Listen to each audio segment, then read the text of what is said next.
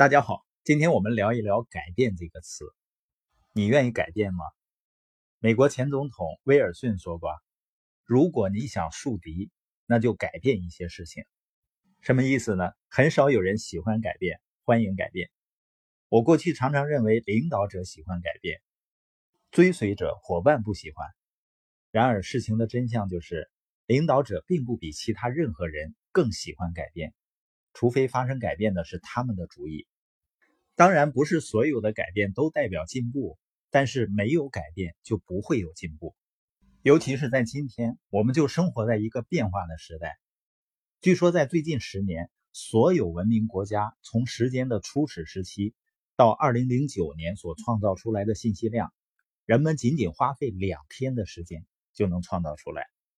很多专家估计，当今大部分的工作者。都将在职业生涯中变换十五到二十次工作，找到一份工作并一直做到拿退休金为止的时代早已一去不复返了。今天的生活本身就意味着改变，而大部分人在直觉上明白世界正在飞速前进，但是他们仍然不能一时半会儿适应，甚至呢会很抵触。伯恩·特雷西说啊，在一个快速变化的时代。原地不动是最危险的做法。如果你不学习如何更好的做出改变，你不是被击垮，就是被远远落下。而一个优秀的领导者的特征就是他们具备驾驭改变的能力。他们不仅能够顺利的改变自己，同时呢，他也能够帮助团队成员顺利的改变。当然，这种改变呢，也不是没有方向的瞎变。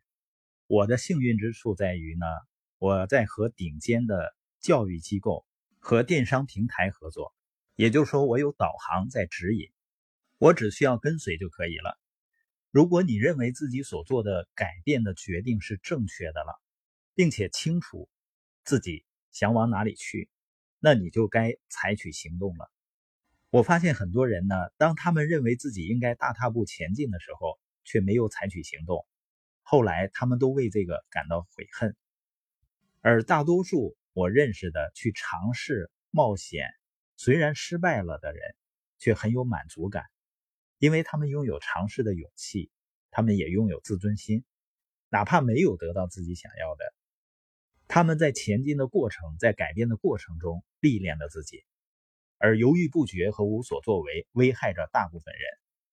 那些在认为自己应该大踏步前进的时候，却没有采取行动的人，在浪费自己的生命。比如说，一个国际知名的企业行业龙头，它在转型社交电商，未来是无比确定的。在它的电商平台上会有三亿的月活。当那天到来的时候，今天没有采取行动的人会怎么样呢？他们一定会想：如果当时采取行动，事情可能会是什么样子？在生活中，人们后悔的大部分事情，都是他们没有去做的事情。那你说我应该做出哪些改变呢？这里面有几个建议。第一个建议是改变需要改变的，而不是容易改变的。往往真正需要改变的是心里不舒服的那些改变，行为上不适应的。但是很多人呢，只是做一些容易的改变，他表现出改变的假象，但往往呢，并没有真正带来正面的效果。